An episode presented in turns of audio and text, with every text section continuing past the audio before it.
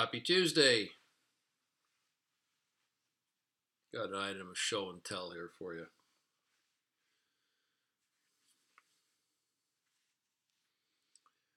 That is a black belt. That was um, one of the things I do. It's become a, a life habit for me is martial arts, specifically Taekwondo.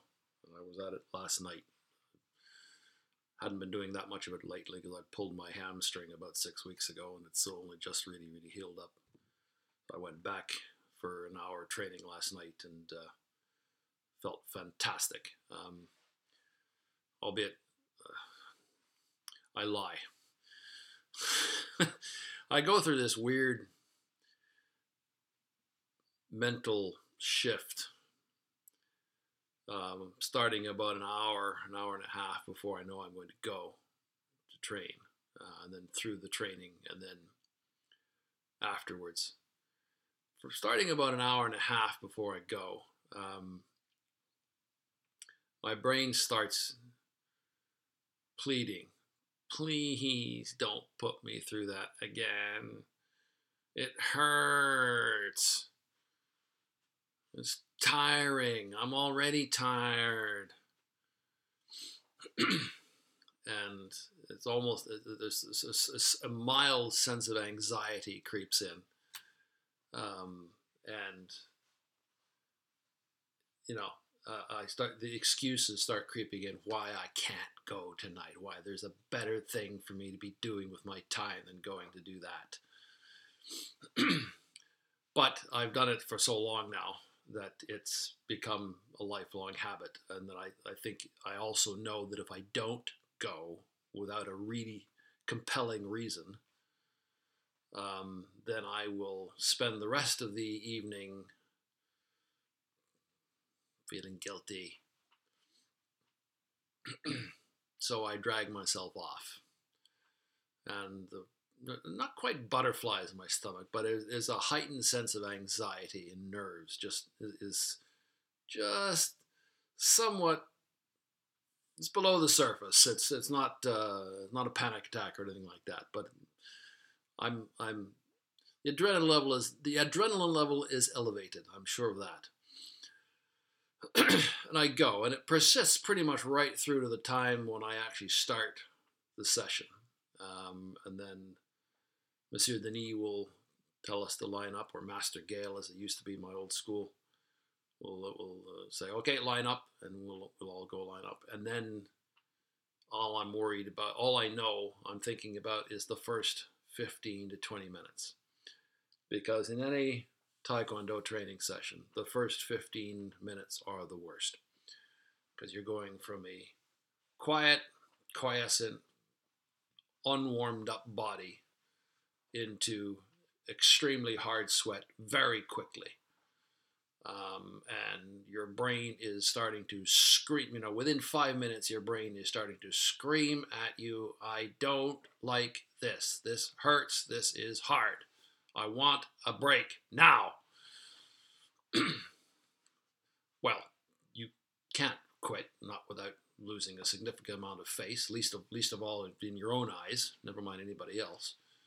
Um, but you also don't really, there's another part of your brain that doesn't want to quit. You, you, you, you, you've paid to go do this.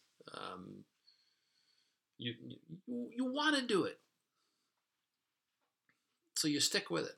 And then about fifteen, twenty minutes in, the warm-up is pretty much there. And now you're starting to train something, do, you know, you're starting to practice kicks, punches, patterns. You're starting to do some sparring, or if it's a conditioning session, oh, golly, heaven have mercy on you. Then that just balls out all hour long, and it's go, go, go. And you're, you can, I have a few times during a uh, fitness or conditioning session got to a point where I was feeling quite lightheaded and wondering, am I about to pass out? I never have, but there's, there's, there's been, those moments have existed. And then by about halfway through, all of a sudden,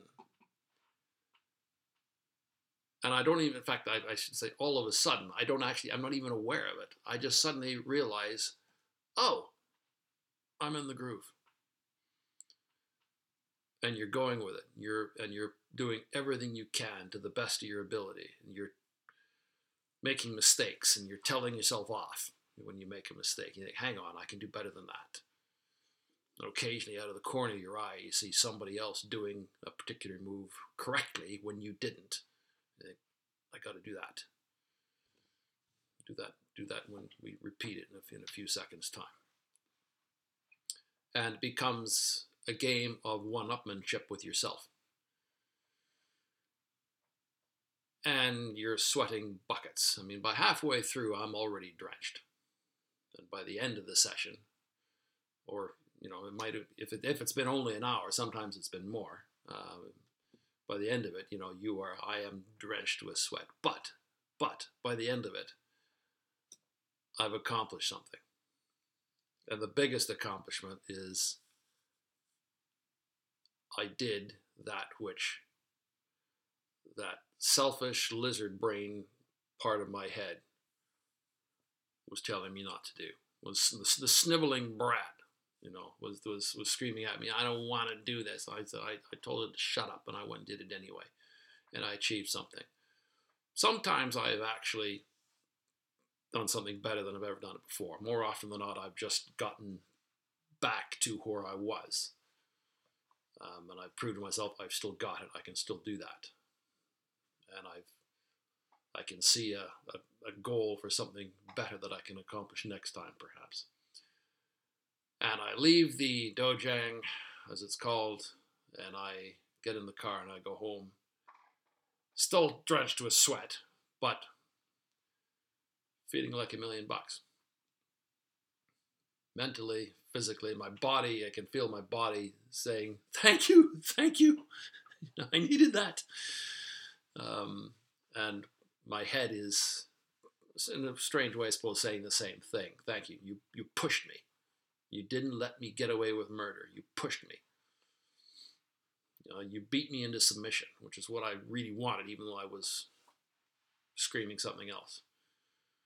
And I go home, I shower off, I sit down with my wife, wherever we are, and mentally I am, although it's, I'm tired because it's late at night by that point, um, mentally I have, I've been victorious. And that's cool. That's what this represents. This, by the way, you don't get quickly. Um, this was, took me seven years to get this. Um, I knew, knew one chap, I think, who got it in four, but that's not that common. It's a, um, it's a product of long, hard slog. Um, this means a lot to me. Doesn't mean anything to anybody else, but to me, it was, this is what I can achieve. This is what I can do. If I ignore that sniveling brat up here, and I dare to dream that I'm capable of the impossible. Because literally when I, when I started trading in Taekwondo, I mean, I'm, as I think I've said in other videos, I'm not a jock. I don't come from a family of jocks at all. We're a family of geeks and scientists and clergymen. That's, that's the family history, and tradesmen. Um, jocks, we're... We're not.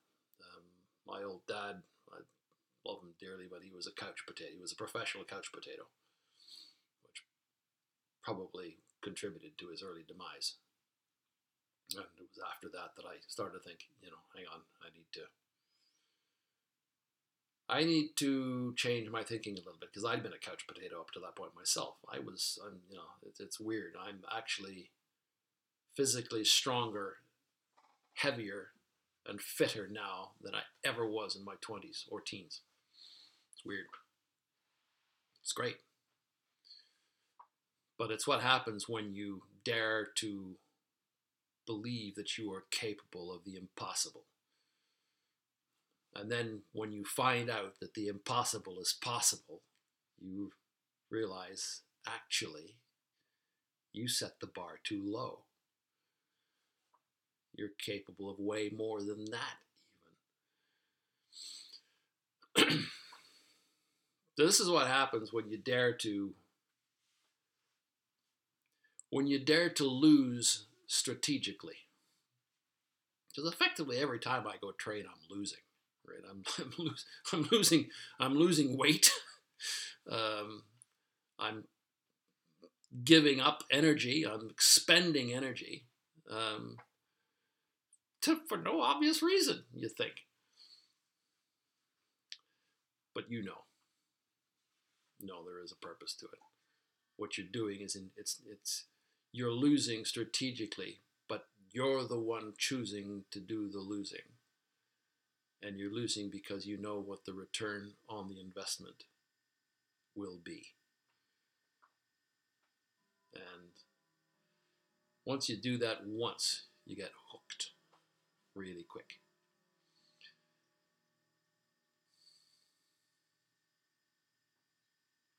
I guess that's enough said. Take that as some inspiration, to dare to dream that you're capable of the impossible, and then of even more impossible besides. And go do it. Kirk out.